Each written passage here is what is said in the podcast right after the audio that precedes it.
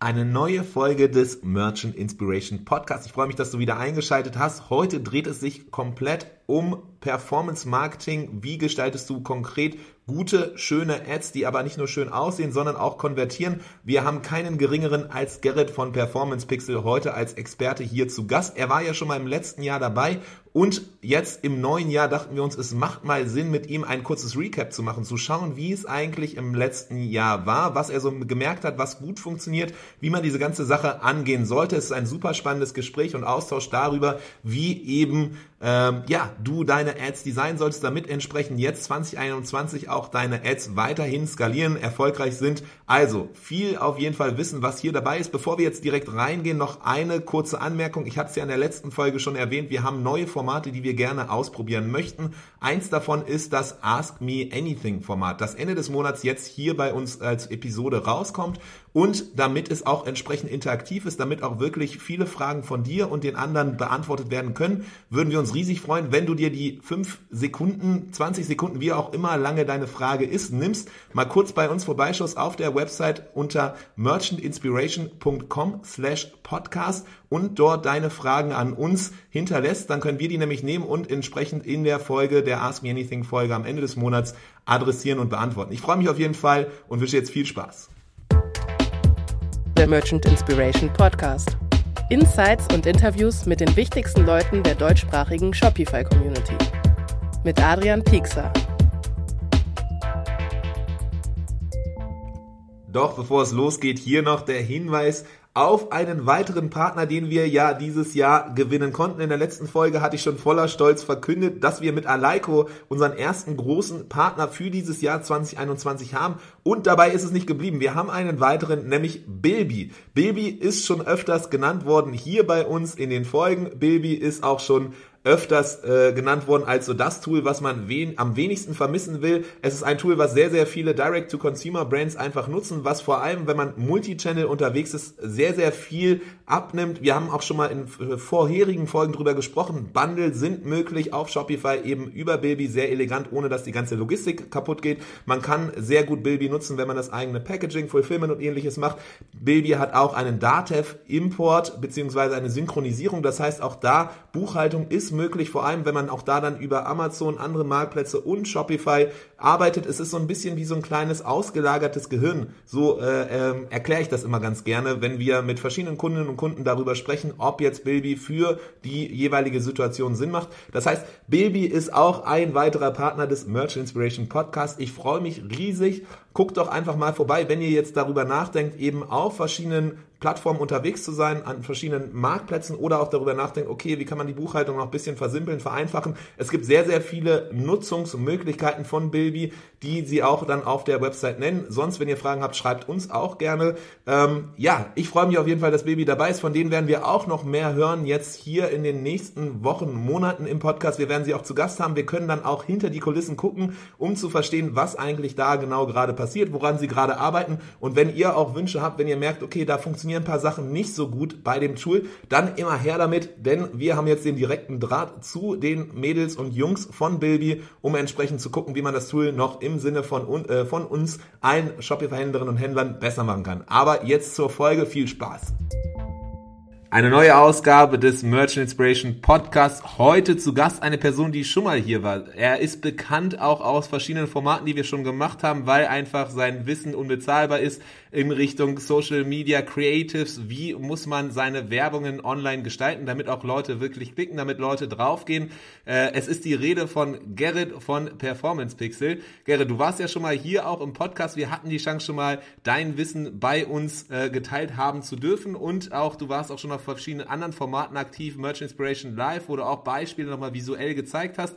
Heute alles nochmal in Audioformat. Warum haben wir dich nach einigen Monaten wieder zurück hier in den Podcast geholt? Einfach aus dem Grund, weil wir heute mal mit dir zusammen gucken wollen, was waren eigentlich die Top Learnings so im letzten Jahr? Was ist das, worauf man achten sollte oder was man mitnehmen kann? Einfach aus dem Grund heraus, dass eben viele Shopify-Händlerinnen und Händler ein neues Jahr, jetzt will man gerne durchstarten, jetzt will man gerne nochmal äh, ansetzen und neu mit dem Shop weiter skalieren und entsprechend ist natürlich spannend zu hören, okay, was sind eigentlich so die Learnings, was machen die Profis und entsprechend freue ich mich, dich hier bei uns zu haben. Gerrit, willkommen in der Sendung, in der Show im Podcast. Ja, moin Adrian, vielen Dank. Danke für die Blumen. Ich bin immer wieder gerne bei euch in den Formaten und teile auch immer wieder gerne mein neues Wissen. Ähm, ja, danke, dass ich dabei sein darf. Sehr gut. Falls es doch tatsächlich noch Leute geben sollten, die bisher noch kein äh, Format mit dir gehört haben sollten, vielleicht kannst du eine ganz kurze Intro zu dir geben und dann auch tendenziell zu dem Thema, das dich am meisten beschäftigt, nämlich Performance Design. Genau, ja, genau. Performance Design ist ja immer so bei dem einen oder anderen so ein Fragezeichen erstmal. Das liegt aber auch einfach daran, dass wir diesen Begriff so vor circa vier Jahren etabliert haben. Ähm, und warum haben wir den angefangen zu etablieren? Nämlich, weil wir einfach kein, nicht genau wussten letztendlich, wie wir diese Tätigkeit nennen sollen, was wir da machen. Ich komme ursprünglich aus dem Mediendesign, habe das auch studiert, ähm, war eigentlich mal in allen Designbereichen aktiv und bin dann irgendwann so in der Mitte meiner Karriere, sage ich mal, auf das Thema Advertising noch gestoßen und speziell Werbeanzeigen für Facebook und Instagram zu Konzepten und Design. Und ähm, ja, das sind einfach nochmal ganz, ganz große Unterschiede zu anderen Werbemitteln. Also wenn ich jetzt so den typischen Trailer habe, den ich mir da produzieren lassen habe fürs TV oder sowas, dann wird der eine oder andere sicherlich auch schon gemerkt haben, dass das nicht unbedingt das ist, was am Ende auch auf Social Media funktioniert. Ähm, beim Performance Design geht es grundsätzlich darum, dass man eben sich anschaut, wie funktioniert mein Medium. Mein Medium ist zum Beispiel Instagram Stories oder der Facebook Feed. Ähm, und überall wird anders kommuniziert. Und das ist halt eben ein ganz, ganz großer Schwerpunkt, eben diese Kommunikation. Ich muss verstehen, wie wird kommuniziert und wie kann ich mich in diese Kommunikation äh, letztendlich eingliedern mit meiner Werbeanzeige. Denn äh, ja, eine Sache, wo ich mir eigentlich relativ sicher bin, ist, ähm, dass so dass es kaum jemand gibt, der jetzt aktiv auf Social Media unterwegs ist, um Werbung zu konsumieren. Also genauso schnell ist sie halt auch weggewischt ähm, beim, beim Konsumieren. Und ähm, genau da, da setzen wir letztendlich an, also dass wir eigentlich Werbeanzeigen erstellen, die nicht unbedingt wie Werbung wirken und vor allem halt auch dafür sorgen, dass sie überhaupt vom Kunden erstmal angeschaut werden. Ne? Wir sind da ja relativ schnell äh, beim Scrollen im Feed oder in den Stories unterwegs. Ne? 1,7 Sekunden im Schnitt entscheidet ein Nutzer, ob er sich halt ein Video zum Beispiel anschaut oder ob er eben weiter scrollt. Und auch da gilt es dann zum Beispiel, okay, wie kriege ich es denn überhaupt hin, so einen Kunden innerhalb von 1,7 Sekunden zu catchen? Was muss ich dafür machen? Und das sind halt so also kleine Bestandteile von diesem großen Ganzen, was wir dann letztendlich Performance Design nennen. Äh, letztendlich heißt es dann auch so, weil es eben Design ist, was wir messen können. Also wir können den Erfolg des Designs messen. Wir können so gut wie alles irgendwie testen. Äh, wir können den Kunden durch verschiedene Funnelstufen durchtesten. Das heißt, wir können einem Neukunden komplett andere Werbeanzeige ausspielen als jemand, der zum Beispiel kurz vorm Kauf steht und können das Ganze halt immer weiter optimieren. Also wirklich wirklich messen, messen, messen, testen, testen, testen. Sehr gut. Das heißt, wenn man so ein bisschen so äh, zusammenfasst oder in eigenen Worten nochmal wiedergibt, ähm, es gibt natürlich so, das erste, woran man denkt, ist immer Performance Marketing. Und da geht es ja wirklich darum, okay, wie schalte ich Ads dann eben auf Facebook, Instagram und verschiedenen anderen Medien und Kanälen, so dass dann eben Leute darauf klicken. Äh, und da geht es dann wirklich darum, okay, wie wird das Ding ausgespielt. Aber die Frage ist jetzt so da, wo, wo Performance Design quasi ansetzt, ist in diesem Schritt danach, ähm, angenommen, dass die Werbung wird jetzt ausgespielt, konkret aber, okay, maßgeschneidert auf den Werbeplatz, wo quasi das dann ausgespielt wird, zum Beispiel in einer Instagram Story oder eben einem Instagram Feed.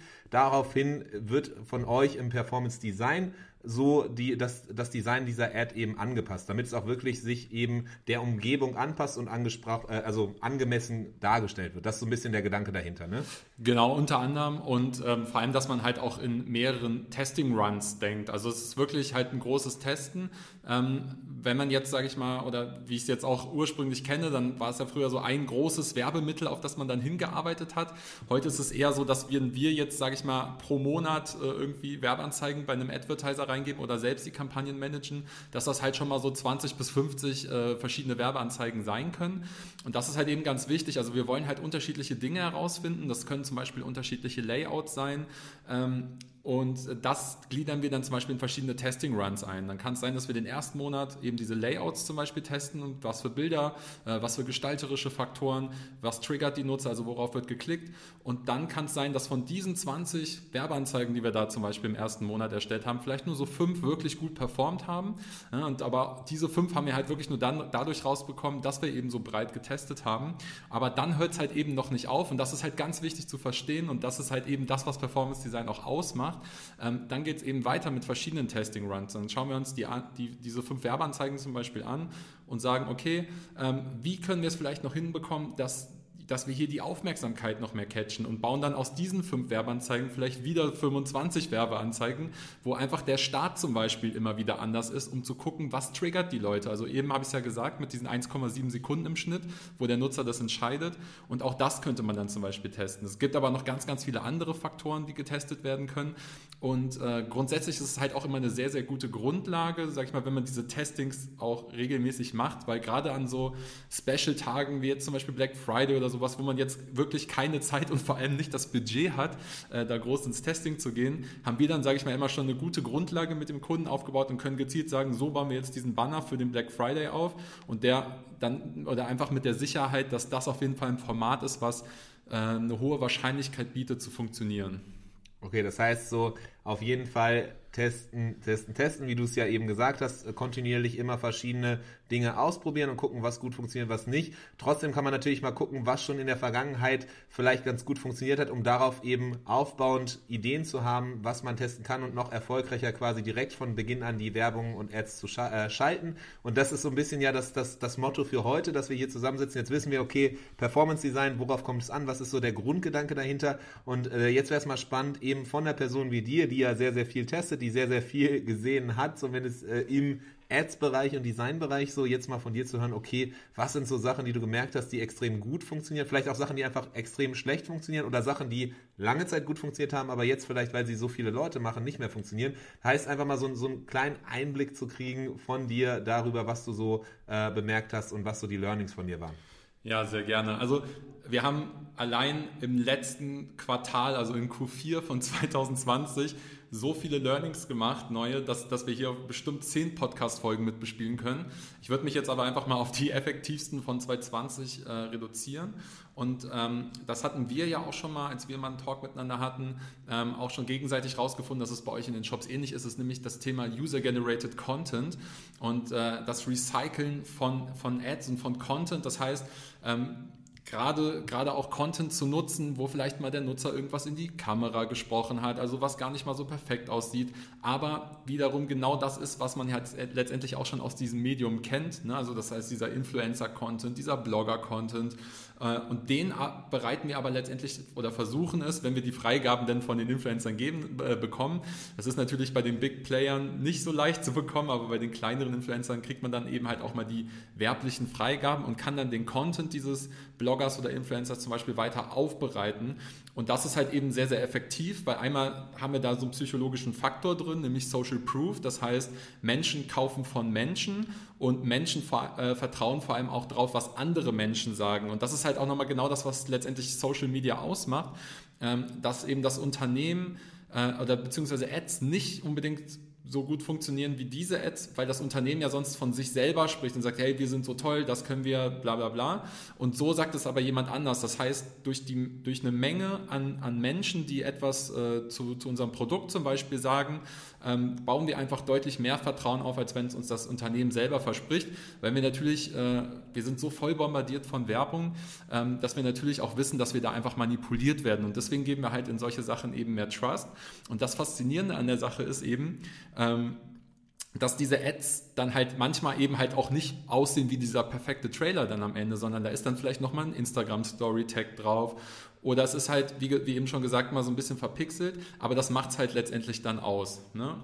Und ähm, ja, also das, das, das, das Schlaue ist ja vor allem auch, ich habe fast immer, also wenn, wenn ein Kunde uns fragt, ja, wie, oh, wie kommen wir denn jetzt an dieses Material ran, ähm, dann müssen wir erstmal die Kunden anschreiben und wie kommen wir denn an die ran und ähm, dann brauchen wir erstmal den richtigen Influencer. Und ich sage dann immer, ey, lass uns doch erstmal ganz basic anfangen. Ganz viele Unternehmen zum Beispiel, die werden halt auch so schon organic in den Stories zum Beispiel verlinkt von anderen Nutzern und die dann gesagt haben, hey, das Produkt war cool, das habe ich hier zum Beispiel getestet.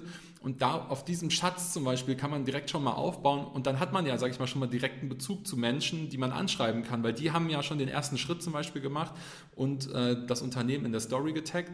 Und dann hätte man da schon mal einen Bezug. Was wir zum Beispiel gerade aufbauen und was ich, was ich halt auch jedem Unternehmen einfach empfehlen würde, damit man auch solche Kontakte schließen kann, ist einfach so ein Blogger-Netzwerk aufzubauen. Also dass wir, wir unterscheiden nach verschiedenen Zielgruppenarten. Das kann zum Beispiel sein, dass wir dann eine Rubrik haben nur für Mütter, ne, dass, dass wir dann einfach, wenn wir Produkte haben, wie zum Beispiel Schnuller, wo wir dann Mütter ansprechen, haben wir dann auch direkt schon äh, Kontakte dafür und können die dann anschreiben, hey, können wir euch unser Produkt zum Beispiel zuschicken und ihr macht uns ein entsprechendes Video dafür.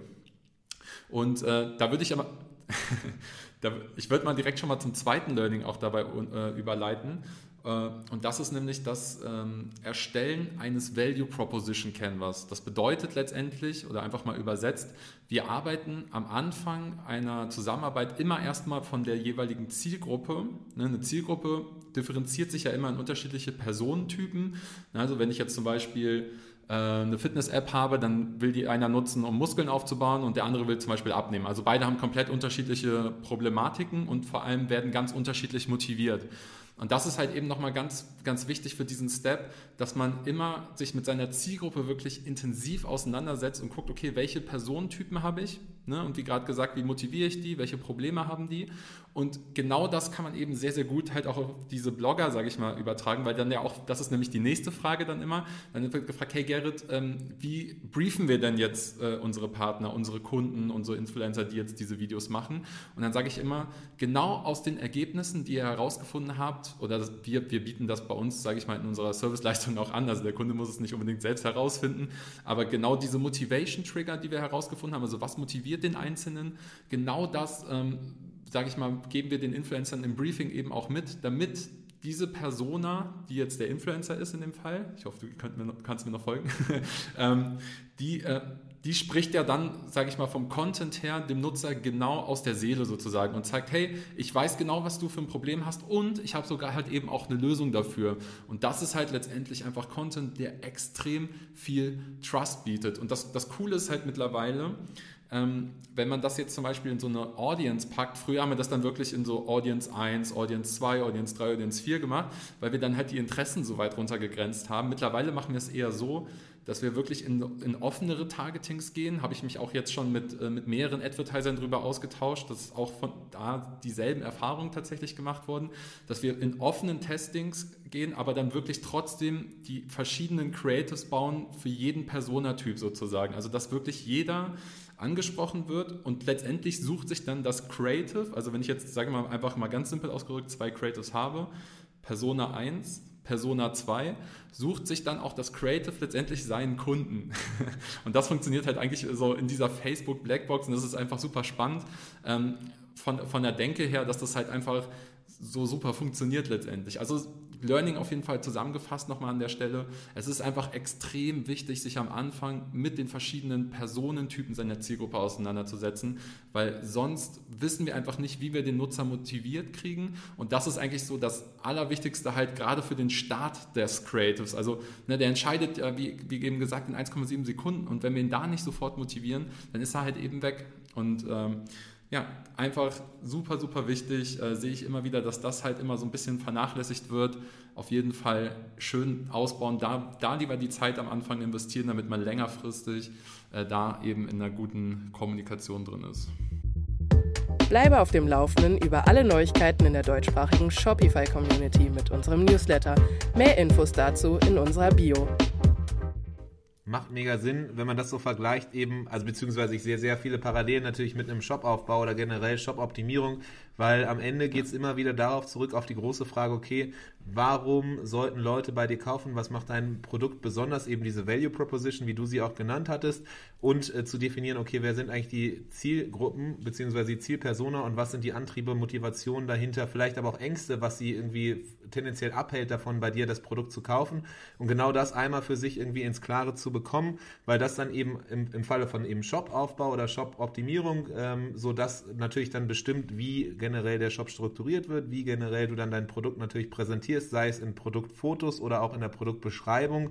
Und ähm, genau, am Ende dafür hilft, ob dann Leute eben sich wohlfühlen bei dir, dir deinem Shop vertrauen und am Ende auch die Bestellung tätigen. Und das, das natürlich das sich dann auch rüberzieht, äh, komplett durch in die, in die, in den ersten Kontakt, wo du das erste Mal quasi mit deinem potenziellen Käufer, deiner potenziellen Käuferin in Kontakt kommst, nämlich in der Werbung, mhm. dass genau da dann auch schon dieser Gedanke ähm, ja gemacht wird und drüber nachgedacht wird, macht mega Sinn und liegt eigentlich so, wenn man so das einfach mal ganz, ganz nüchtern betrachtet und zuhört, ist das ja einfach so No-Brainer eigentlich. Ne? Aber trotzdem äh, in, der, in der Realität gar nicht so oft der Fall, dass es wirklich passiert, dass es irgendwie so gemacht wird.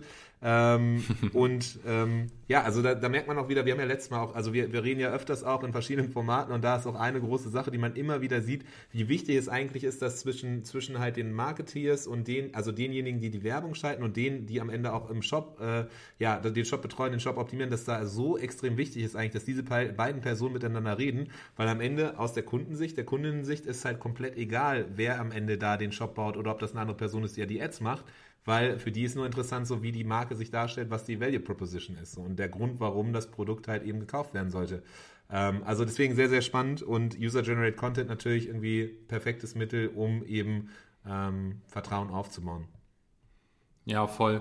Und du hast es ja gerade auch schon angesprochen, ne? also gerade diese Kommunikationsschnittstellen. Also ich würde es halt wirklich als also das ist nicht nur ein Learning des, des letzten Jahres, sondern es ist ja auch eigentlich der Grund, warum wir zum Beispiel Performance Pixel gegründet haben, weil wir wirklich, weil wir genau aus diesem Need raus, dass wir früher gemerkt haben, ey, es gibt Advertiser und es gibt Designagenturen und irgendwie kommt diese Schnittstelle nicht richtig zustande, ähm, sondern der Advertiser macht dann sein, kocht dann sein Süppchen, macht dann sein Kampagnen-Setup und die Designagenturen stecken aber gar nicht mit in den Learnings drin. Das heißt, eigentlich braucht heutzutage, wenn man, wenn man Creators für Social Media äh, baut, ähm, brauchst du als Designer, also als Performance-Designer, Zugang zu den Werbekonten beziehungsweise einen Austausch mit dem Advertiser und das ist wirklich in 95% der Fällen eben nicht der Fall.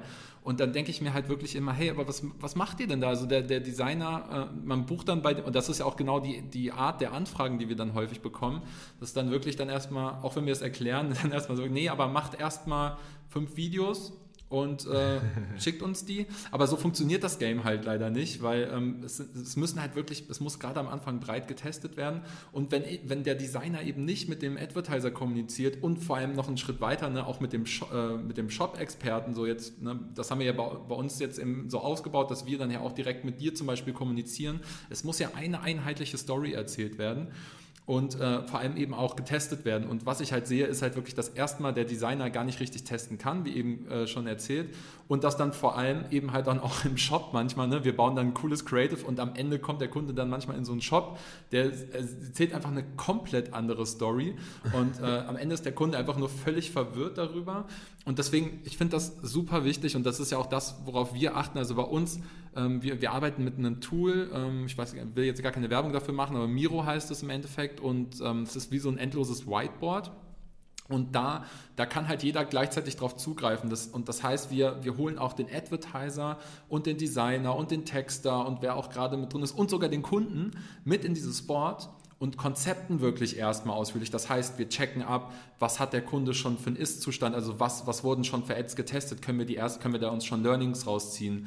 Ähm, dann schauen wir uns an, okay, wie ist, die, wie ist die Landingpage aufgebaut oder beziehungsweise was sind die Ziele dieser Werbeanzeige, wie ist dieser ganze Funnel strukturiert und ähm, auch, dass der Designer genau versteht, was da passiert, weil wenn der Designer das zum Beispiel nicht rafft, ähm, dann erstellt er einfach nur schöne Designs am Ende, aber die sind überhaupt nicht performance-optimiert. Und das ist eben genau das, was ich meinte, dass ich das in 95% der Fälle eben nicht sehe, sondern das muss, finde ich, wirklich Hand in Hand äh, funktionieren und deswegen haben wir da eben halt, sage ich mal, mit Performance Pixel eben auch eine Schnittstelle gegründet sozusagen. Also dass wirklich beides in-house ist, weil mir genau das immer aufgefallen ist. Also, ne, und auch deswegen haben wir auch dich dann immer als Partner dabei, damit wir auch die Schnittstelle da sauber fortführen können, was ja auch eben sehr gut funktioniert.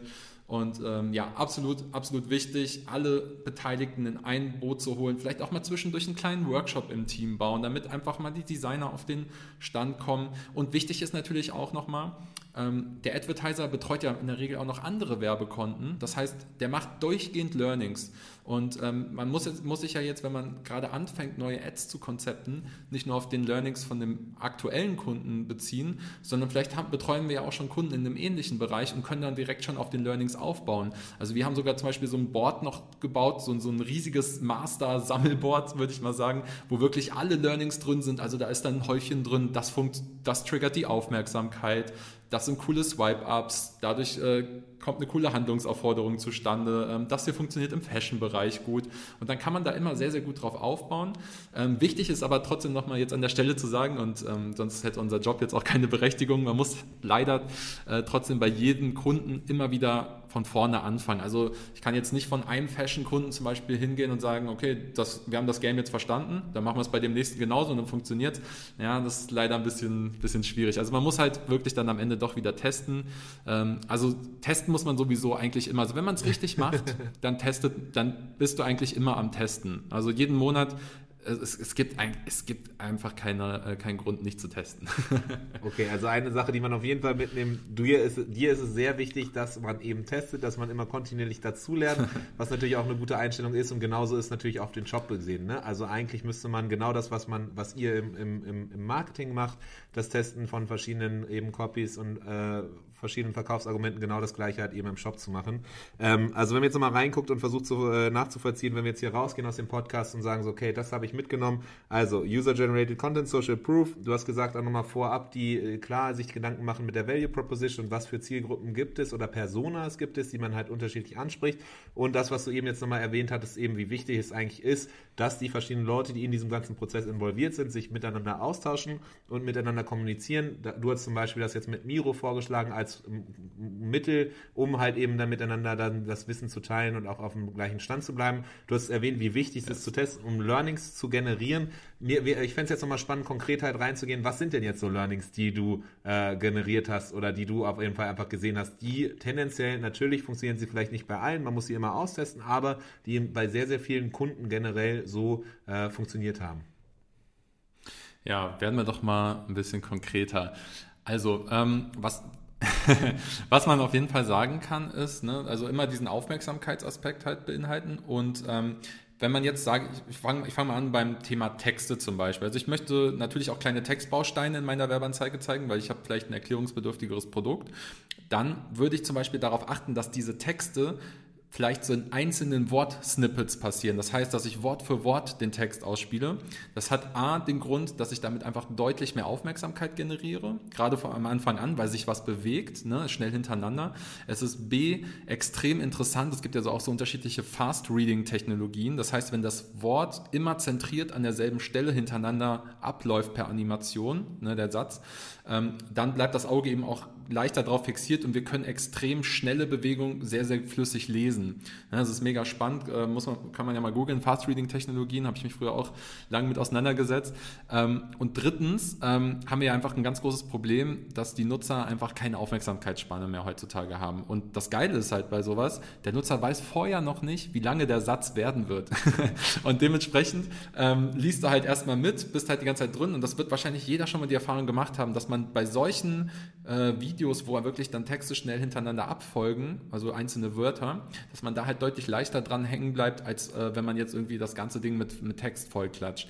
Ne, mittlerweile geht es ja auch wieder, also bei Creators gab es ja ganz lange diese 20% Textregel, die hat ja Facebook letztes Jahr abgeschafft, ähm, aber das wäre jetzt für mich auf jeden Fall trotzdem kein Grund, auf einmal alles mit Text voll zu bomben, außer man will natürlich mit diesem Text jetzt Aufmerksamkeit generieren, dadurch, dass halt einfach so viel Text äh, drauf ist und der sich bewegt. Das könnte jetzt nochmal ein anderes Mittel sein.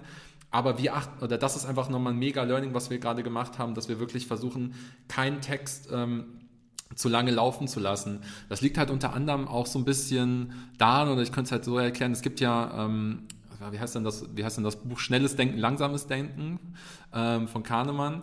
Und äh, da geht es ja zum Beispiel auch darum, es gibt, wir haben, dass wir zwei Systeme, sage ich mal, im Kopf haben, einmal so ein intuitives Denken und einmal ein analytisches Denken. Und ähm, beim intuitiven Denken, das ist halt zum Beispiel sehr schnell, emotional gesteuert. Und ähm, beim analytischen Denken, da setzen wir uns dann halt schon so ein bisschen kritischer damit auseinander. Dieses analytische Denken, das System 2, das müssen wir halt versuchen, dass das nicht aufkommt, weil wir sind ja hier im Push-Marketing und wir sagen wir, wir bewerben in der Regel Sachen, von denen der Kunde ja vorher meistens noch nicht wusste, dass er sie braucht. Deswegen müssen wir da es halt eben schaffen, das schön emotionsgeladen auf, äh, aufzubereiten und natürlich auch schnell aufzubereiten, damit halt gar nicht dieses analytische Denken zustande kommen kann, wo man jetzt auf einmal sagt, abwägt, äh, wo man abwägt und sagt, hey, brauche ich das wirklich und so weiter. Nee, das wollen wir genau nicht. Wir wollen ja mit der Werbeanzeige möglichst schnell, kurz und knackig dafür sorgen, dass jetzt hier eine Handlungsaufforderung passiert und der Kunde dann in meinen Shop kommt. Und ähm, genau, genau das äh, spielt dann halt auch nochmal, sage ich mal, in die Sache rein. Und ähm, ein zweiter Punkt wäre dann halt einfach nochmal ganz, ganz wichtig, ähm, das Thema Unterhaltung. So, das ist eigentlich der Hauptgrund, warum wir halt auf Social Media unterwegs sind. Und ähm, da setzen wir halt ganz häufig an. Ähm, was, was haben wir da für Learnings gemacht beim Thema Unterhaltung? Zum Beispiel ist, haben wir gerade einen ganz, ganz großen Fokus auf Gamification Ads. Das heißt, wir versuchen, in den Werbeanzeigen ein Spiel einzubauen. Also wir haben zum Beispiel ähm, einfach, was mir jetzt gerade spontan einfällt, für einen Escape Room, ne, wo man ja zum Beispiel Rätsel löst, haben wir ein, eine Ad gebaut, wo direkt die Ad, sage ich mal schon, das erste Rätsel ist. Das heißt, ähm, kennt ja wahrscheinlich jeder diese Labyrinthwege, ne, wo man dann sagen kann, welcher Ausgang äh, oder welcher Weg führt zum Ausgang, A oder B. Und es gibt halt zum Beispiel die Möglichkeit bei Facebook diese Poll-Ads, also wo ich zwei Umfrageoptionen habe. Die kann ich für den Facebook-Feed ein bisschen anders aufbauen, als man die jetzt typischerweise aus der Story kennt. Ich kann nämlich unter, dem, unter der Werbeanzeige diese zwei Optionen anzeigen lassen. Und das Witzige ist vor allem, ich kann halt beiden Buttons äh, unterschiedliche Links geben. Das heißt, wir haben dann die Ad so aufgebaut, ähm, dass, dass es eben so, welcher Weg ist der richtige, A oder B und dann konnte der Nutzer auf einen Button klicken. Und durch den Klick aber auf den Button kam er dann eben auf die Landingpage, aber eben halt auch auf unterschiedliche. Das heißt, wenn er auf die richtige Antwort geklickt hat, kam er zum Beispiel auf eine, wo er einen 5-Euro-Gutschein gekriegt hat und bei der zweiten hat er, glaube ich, auch einen 5-Euro-Gutschein bekommen, aber halt mit einem anderen Kontext. Ne? Also sowas wie, hier ist schon mal 5 Euro als Anreiz, mehr zu trainieren oder sowas, kommt bei uns in den Escape Room. Und äh, da kann man halt extrem ja, da kann man super viele äh, Sachen machen, was man muss halt immer, und deswegen ist es da auch wieder wichtig, was ich vorhin gesagt habe, man muss halt genau verstehen, wie das Medium funktioniert, also die Kommunikation im Medium. Das werde ich, werde ich halt nur im Facebook-Feed umsetzen können, diese Idee. In der Story zum Beispiel könnte man jetzt eine Gamification damit erstellen, dass ich halt die Story in einem, in einem bestimmten Moment stoppen muss. Das haben wir jetzt für so einen, für einen Coaching-Kunden von uns gebaut, ähm, wo, wo es einfach am Ende des Jahres zum Beispiel nochmal darum ging, hol dir nochmal eine Motivation fürs Jahr. Und dann haben wir einfach so ganz schnell hintereinander in der Story Texte abspielen lassen, dass du die so normal kaum lesen konntest, mit der Handlungsaufforderung dazu, Tipp auf die Story und hol dir deine äh, Motivation fürs neue Jahr. Und durch den Tipp auf die Story stoppt das Video in der Story. Und ähm, du holst dir, hast, du, hast dir sozusagen deinen Motivationsspruch in dem Fall erspielt. Und das kann man halt auf alle möglichen Sachen umsetzen ähm, und einfach immer mal so überlegen, wie kann ich cool Gamification einbauen. Das geht auch gut in Karussellformaten, ähm, habe ich auch auf meinem Instagram-Profil äh, letztens einen Post gemacht. Ähm, bewerben wir ja später bestimmt auch nochmal kurz. und ähm, genau, also ich, ich denke mal einfach, ähm, oder wichtig ist am Ende einfach, dass, dass man diesen Unterhaltungswert nochmal versucht mit reinzubringen. Also es, natürlich hat jedes Creative nochmal einen anderen Kontext, aber mit, mit so Thema Unterhaltung bin ich gerade im oberen Funnel, also da bei, de, bei der Neukundenansprache, ähm, bin ich da eigentlich ganz gut aufgehoben. Wenn ich jetzt weiter unten im Funnel bin, da sollte ich dann schon so ein bisschen produktlastiger werden und halt schon den Nutzer auf den Kauf triggern, weil da will ich ihn jetzt nicht mehr unbedingt unterhalten, sondern ich will ihm halt schon gezielt klar machen, okay, ich möchte eigentlich, dass du jetzt was kaufst. Ne? Das ist halt auch nochmal wichtig zu verstehen, dass diese, diese ganzen unterhaltsamen Sachen, die ich jetzt hier genannt habe, dass man die dann schon eher so oben in den Funnel platziert und dass es jetzt nicht unbedingt die Kauftrigger sind. Ähm, genau, das, das wäre auf jeden Fall. Äh, ja. Macht total Sinn. Ja, voll. Der Merchant Inspiration Podcast. Jede Woche eine neue Folge. Abonnier ihn und verpass keine Folge.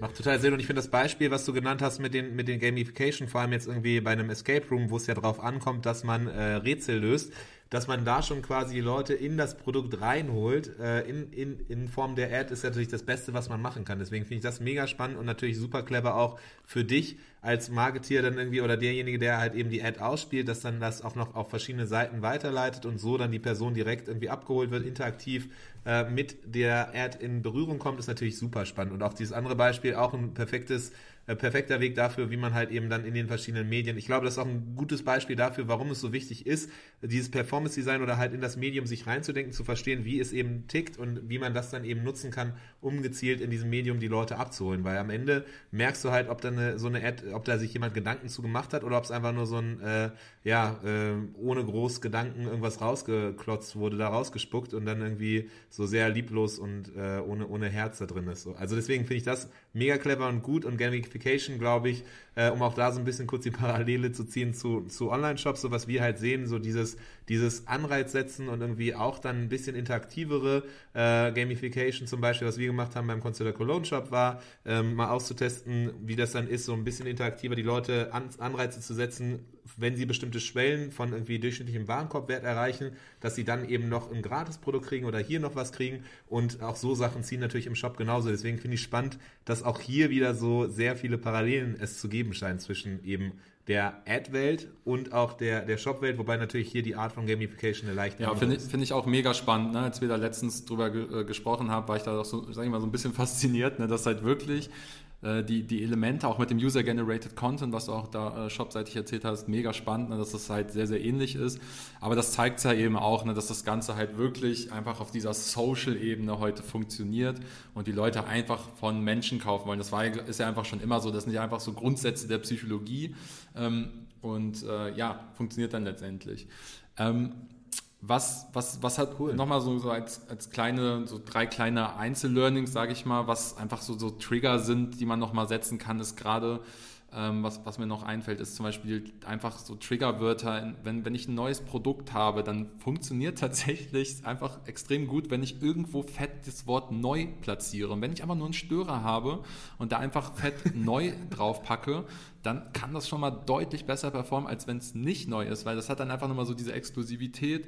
Äh, exclusive ist auch ein gutes Wort für einen Störer, Sale. Ähm, und was ich auch mega liebe, sind ja so ähm, Vergleiche oder so Runterbrechen von, von Preisen. Ähm, da gibt es auch den einen oder anderen Kunden, der das, äh, der das immer sinnvoll einsetzt. Es gibt zum Beispiel dann so, gerade bei Verzehrprodukten, äh, finde ich, kann man das gut einsetzen. Das heißt, ich habe zum Beispiel ein Verzehrprodukt, wo ich mir dann so eine Monatspackung irgendwie von kaufe und die kostet 40 Euro. Und ich bereite mir davon zum Beispiel so einzelne Mahlzeiten zu, in so einem Shake zum Beispiel. Und ähm, dann äh, könnte ich jetzt ja auf, das, auf die Werbeanzeige zum Beispiel schreiben, äh, ja, 40 Euro pro Packung und dann denkst du dir so als als Social Media Konsument, boah, das ist ganz schön teuer gerade. Ne? Also, das, ist, das, klingt ja erstmal viel zu teuer, würde ich jetzt auch nicht draufschreiben. Mhm. Was da zum Beispiel schlau ist, das einfach runterzubrechen auf den Tag und dann einfach zu sagen, ey, das kostet aber nur 1,20 Euro pro Mahlzeit. Und das schreibe ich dann einfach in meinen Störer und ähm, habe dann einfach so, sag ich mal, von der Kommunikation her den Nutzer viel besser getriggert, weil der erstmal liest, boah, 1,20 Euro pro Mahlzeit ist ja super günstig. Ne? Es ist im Endeffekt derselbe Preis, aber es ist halt dann nochmal anders aufbereitet und das finde ich ist auch nochmal insgesamt, also dieses Thema Störer kennt man ja jetzt wirklich schon, ist ja jetzt, ist ja jetzt nichts Neues, ne? hat man schon immer benutzt. Ähm, aber das Coole ist ja beim Performance Design, ich muss mich jetzt nicht äh, auf einen Störer irgendwie festlegen, sondern wir haben halt auch äh, jetzt im Q4 ähm, bei einem Kunden zum Beispiel wirklich in Störer-Runs gedacht. Das war zum Beispiel für ein großes Festival, für ein Online-Festival und dann haben wir, sage ich mal, für die, das haben wir, glaube ich, in vier Störer-Runs aufgeteilt. Das heißt, der erste Run, dann war da halt eine, ein Button auf den, auf den Creatives immer, wo dann steht, ähm, an dem und dem Datum geht es zum Beispiel los. Ähm, dann dann haben wir, haben wir das in verschiedene Zeitetappen eingeteilt, haben also gesagt, so das läuft jetzt zum Beispiel von Woche 1 bis 2 und dann ähm, haben wir das aber schon mal weiter verknappt und haben dann letztendlich gesagt, ähm, ähm, ja, das, das ist halt jetzt schon noch ein bisschen, ich weiß gerade nicht mehr genau das äh, genaue Wording, aber auf jeden Fall ist es dann irgendwann bis dahin gegangen, dass wir gesagt haben, so letzte Chance. Ne, und das ist also im Endeffekt immer dasselbe Creative ausgespielt haben, aber einfach immer nur weiter verknappt äh, über die Zeit. Und das haben wir halt aber auch vorher schon berücksichtigt. Okay. Und das finde ich, und das hat extrem viel ausgemacht. Wir haben selbst als das Festival noch lief, ähm, haben wir dann nochmal den Störer geändert und haben dann, äh, haben dann, dann daran einfach gepackt, so heute, jetzt sofort anschauen oder sowas. Weißt du, was so, dass es halt wirklich immer exklusiver wurde und man halt so, ähm, ja, einfach diese Kommunikation da drauf geswitcht hat. Und das kann ich auch nur empfehlen, also wirklich nochmal bei, bei so Verknappungen immer in so verschiedenen Runs zu denken und, und dann einfach auch gerade fürs Retargeting, wo ja ein Nutzer schon häufiger mit einer Werbeanzeige bespielt wird. Manchmal dauert es ja ein bisschen, bis er ein paar Touchpoints, bis er kauft. Und dass man das für ihn dann halt einfach nochmal verknappt, kann man halt auch ähnlich auf, auf zum Beispiel so Rabattcodes umsetzen. Also dass man sagt, okay, ich, ich, spiel, ich will jetzt nicht unbedingt an jeden Nutzer direkt einen Rabattcode ausspielen, sondern ich will vielleicht erstmal schauen, kauft er das vielleicht direkt, wenn ich ihn das erstmal anspiele.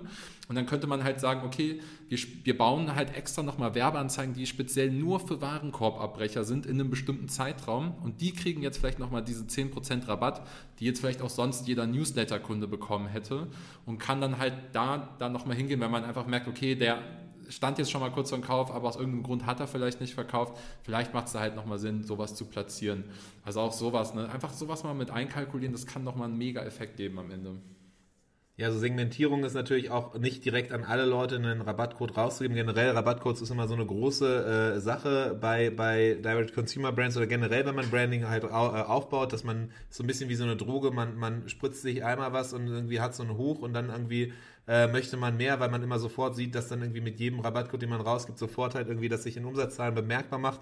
Aber man merkt nicht, wie man langsam so zugrunde geht in sich selber und irgendwann Leute gar nicht mehr kaufen, wenn sie keinen keinen Rabattcode haben. Deswegen muss man da immer ein bisschen vorsichtig sein, aber deswegen halt umso spannender mit diesen Segmentierungen zu arbeiten. Und sowas ist zum Beispiel auch was, was extrem wichtig ist im E-Mail-Marketing-Bereich oder E-Mail-Automatisierung, wo man halt auch dann guckt, okay, äh, Sequenzen baut für Leute und erstmal so Leute versucht so mit der, mit der Value Proposition als solche abzuholen, wenn man da irgendwie ein bisschen mehr über die Marke berichtet, wenn man ein bisschen mehr über die Vorzüge des Produktes berichtet und dann, falls dann die Person dann immer noch nicht irgendwie nach zwei Wochen oder so bestellt haben sollte, dann den Leuten irgendwie so ein Exclusive Deal mit, ähm, mit einem Rabattcode zum Beispiel auch per E-Mail auszuspielen. Sowas ist halt auch mega spannend und vor allem nochmal, wenn man ganzheitlich denkt, ich fand das spannend bei dir mit diesen Störern zu sagen, okay, lass uns von Beginn an irgendwie überlegen, okay, was sind so die Wege, wie man das so Stück für Stück halt immer weiter graduell eskalieren lassen kann, dass man, wenn man dann und halt von vornherein dran denkt und auch genauso zum Beispiel von vornherein dran denkt an ähm, ja, wie, wie das Zusammenspiel auch ist in der Kommunikation zwischen E-Mail, zwischen Markt, äh, zwischen Insta, Insta-Posts, zwischen Marketing und so weiter und dann halt einfach so aus der Brille des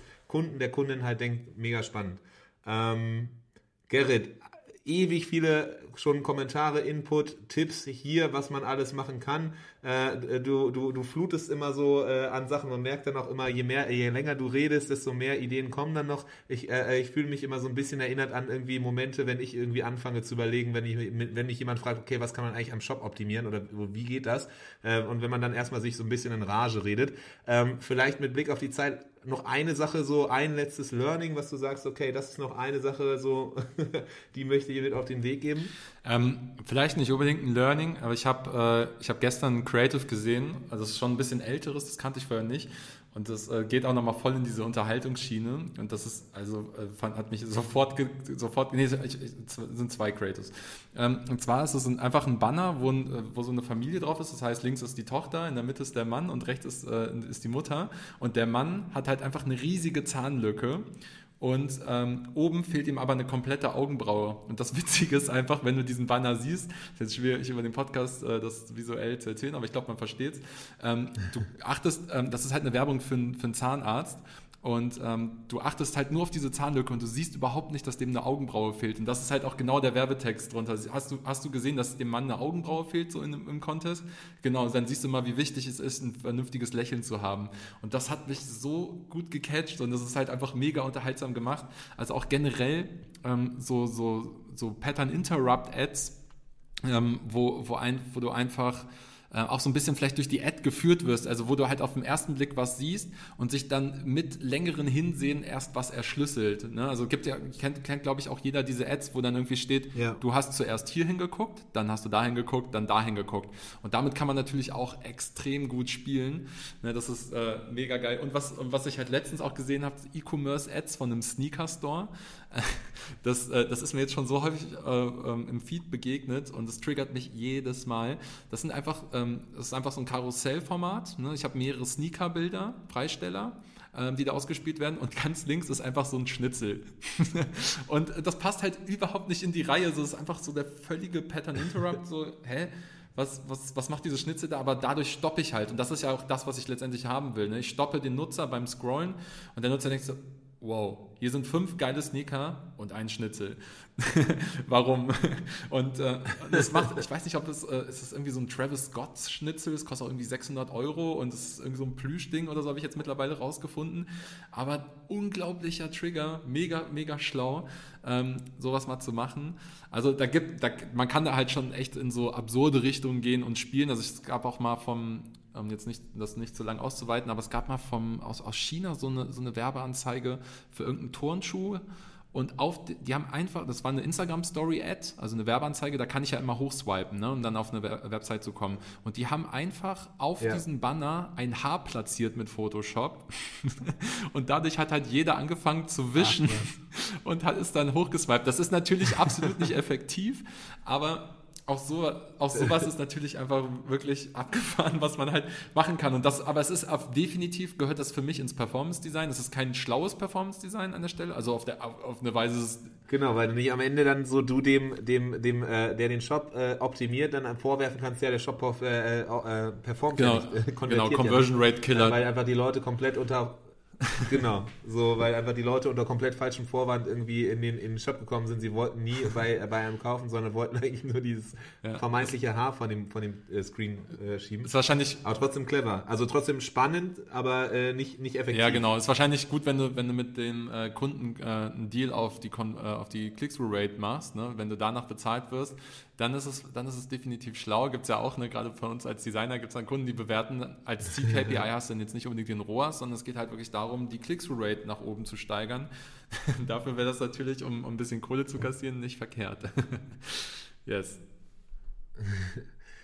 Cool. Ähm, gibt es irgendwie was, wo du merkst, das, das hat lange Zeit, war das extrem gut und relevant und man, man äh, empfiehlt es auch, aber jetzt so neuerdings ist das einfach so komplett äh, durch, weil einfach alle Leute das benutzen und entsprechend irgendwie das so ein bisschen ausgelutscht ist. Gibt es da irgendwas, wo du gemerkt hast, okay, 2020 oder jetzt gerade aktuell, das funktioniert gar nicht mehr so gut? Ähm, also es ähm, die, die Frage muss man ein bisschen anders beantworten. Und zwar ist es halt so, du kannst nie länger, kannst halt eigentlich nie längerfrist, länger als so einen Monat ungefähr sagen, das funktioniert jetzt nicht mehr, weil es kann halt sein, dass es nächsten Monat wieder funktioniert oder wieder was ganz anderes funktioniert. Deswegen ist es ja ein total dynamisches Game.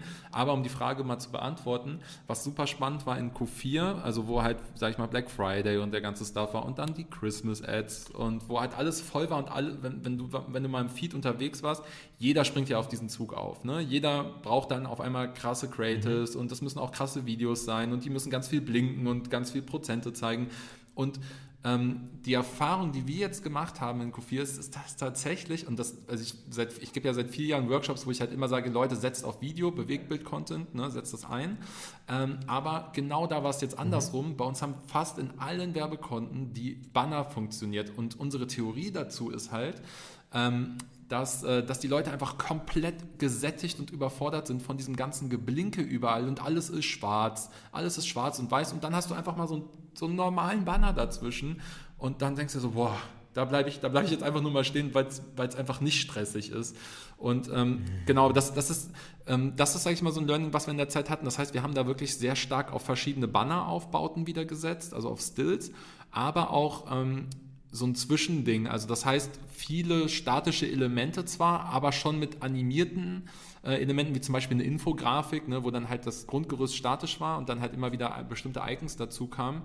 Ähm, das hat, hatte da sehr gut funktioniert. Ja. Und deswegen, ich finde es immer ganz gefährlich, dass äh, jetzt auch in dem Podcast, nicht, dass jetzt alle sagen, äh, Video brauchen wir jetzt nicht mehr.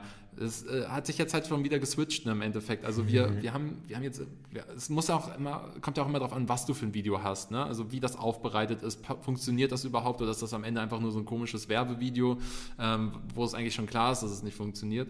Also deswegen, das finde ich immer ganz schwierig, schwierig zu pauschalisieren, dass äh, dann manche Advertiser sagen, ja, Video funktioniert bei uns nicht und und so weiter. Nee, das ist einfach ein dynamisches Testing und ähm, deswegen, deswegen halt auch völlig gerechtfertigt, dass wir halt von Monat zu Monat immer wieder neue Testings machen, weil genau sowas muss man herausfinden, weil das ist ja, das ist ja, sage ich mal, einfach dieses äh, Agentur- äh, Konzept, sage ich mal, so auch von, von, wenn wir jetzt mit, mit größeren Kunden arbeiten, dann hast du ja auch genau das. Nee, das hat jetzt in den letzten 20 Jahren auch schon bei uns funktioniert. Ja, toll, aber das kann halt sein, dass, dass, dass auch das, was wir jetzt herausgefunden haben, auch in den nächsten Monat schon nicht mehr funktioniert. Und das müssen die, müssen die halt einfach mal verstehen. Und und das muss grundsätzlich einfach jeder verstehen, so dass man halt einfach nicht sich darauf ausruhen darf, dass man jetzt so ein cooles Learning gemacht hat, sondern man muss immer wieder neue Learnings machen und ähm, ja, das, das ist einfach super dynamisch. Das ist doch der perfekte, die perfekte Überleitung wieder quasi so des Zusammenbringen vom Beginn, wo du ja ganz groß nochmal gesagt hattest, so testen, testen, testen, man muss kontinuierlich lernen. Äh, entsprechend hier jetzt so äh, die, die Schlussworte auch schon dahingehend, okay, man kann gar nicht so pauschale Aussagen treffen, weil das, was irgendwie letzten Monat noch gut lief, li läuft nächsten Monat vielleicht nicht mehr so gut, aber nächsten Monat danach dann vielleicht schon wieder. Was mich dann auf die nächste Sache bringt, nämlich, du bist ja auch sehr aktiv da drin, das Wissen zu teilen und auch deine, äh, deine Erfahrungen und deine Learnings zu teilen, auch ganz, ganz oft eben verschiedene Beispiele zu zeigen von Sachen, die ihr durchgeführt habt. Ähm, du hast einen eigenen Podcast, in dem du auch dann kontinuierlich dich austauschst mit verschiedenen Leuten. Ich durfte jetzt auch neulich da sein. Ähm, du hast auch andere, vor allem Marketeers damit, denen du dann auch kontinuierlich so ein Update gibst. Und du hast auch immer wieder Webinare plus deinen eigenen Instagram-Feed, den du ja vorhin schon mal erwähnt hast, wo nochmal visuelle Beispiele kommen, die man halt so jetzt im Audioformat vielleicht nicht so ganz greifen kann. Vielleicht kannst du da noch ganz kurz was zu sagen, wie man dich da erreichen kann, falls das jetzt spannend war und man noch nicht dir folgt, entsprechend um dir zu folgen, um dieses äh, lebenslange Lernen, dieses Testen, Testen, Testen quasi auch weiter zu verfolgen? Ja, klar, gerne. Also, ähm, ja, es gibt eine, also wir haben, wir haben das so ein bisschen gesplittet. Wir, unsere, unsere Firma Performance Pixel ähm, hat, sag ich mal, nochmal so eine Untermarke mit drin. Ähm, und das ist das Performance Paradise. Und in dem Performance Paradise, da geht es halt, wie du gerade schon gesagt hast, darum, einfach wirklich sich auch mit anderen Advertisern auszutauschen. Ich achte da auch sehr gezielt darauf, dass das auch, sag ich mal, Advertiser sind, von, äh, von denen ich auch was halte sozusagen, also wo ich auch wirklich auch schon das Learning habe, dass dieser Advertiser auch entsprechend gute Ergebnisse erzielt hat, weil es ist halt, heutzutage sind sehr viele Leute Advertiser und nennen sich äh, Social Media Marketing und äh, mhm. da auch immer. Das heißt, da gibt es unterschiedliche Gäste, das ist einmal der Performance Paradise Podcast und monatlich also Podcast kommt jede Woche, monatlich gibt es immer das Performance Paradise äh, Event. Und ähm, in dem Event, äh, genau, gibt es halt auch, sind unterschiedliche Gäste äh, geladen. Und es geht eigentlich auch immer wieder um ein neues Thema. Also jetzt gestern zum Beispiel im Event ging es dann um verschiedene Aufmerksamkeitstrigger für Creatives und Instagram Shopping, auch mega spannend. Und ähm, ja, jetzt, jetzt hören die Leute ja den Podcast und denken sich so, schade, da wäre ich jetzt gern dabei gewesen. Dafür haben wir jetzt nämlich auch noch einen YouTube-Channel gebaut und da gibt es dann, oder kann man auch die ganzen Events immer noch kostenlos anschauen. Das, der heißt einfach Performance Pixel. Und äh, ansonsten ja auf unserer Website www.performancepixel.de und ich selbst äh, bin sonst auch auf Instagram immer recht aktiv und auf LinkedIn, Instagram gerrit.performancepixel, LinkedIn Gerrit Müller. Yes, genau. Sehr gut, das sind jetzt eine Fülle an verschiedenen Links. Ich versuche die im Nachgang auch nochmal alle so dann eben entsprechend hier in den Show Notes, wie es ja so schön auf Neudeutsch heißt, äh, nochmal unterzubringen, ähm, damit man eben dann nochmal Anlaufpunkte hat. Wie gesagt, so der Instagram-Feed ist immer ganz spannend, um neueste ähm, ja, Updates oder visuelle Beispiele so ab und an mal eben zu kriegen. Und äh, die äh, eure, eure Formate, eben vor allem die Webinare, sind auch mega spannend natürlich, weil es so viel kostenlosen Content da gibt und vor allem nochmal visuelle Beispiele, die man hier jetzt so vielleicht in dem Sinne nicht greifen konnte.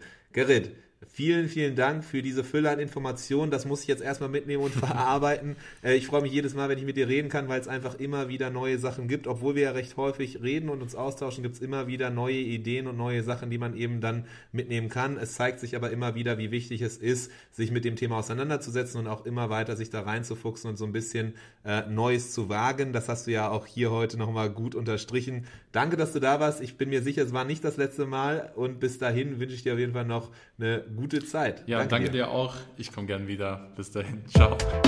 Das war der Merchant Inspiration Podcast in dieser Woche. Wenn du es noch nicht getan hast, abonniere uns. Bis zum nächsten Mal.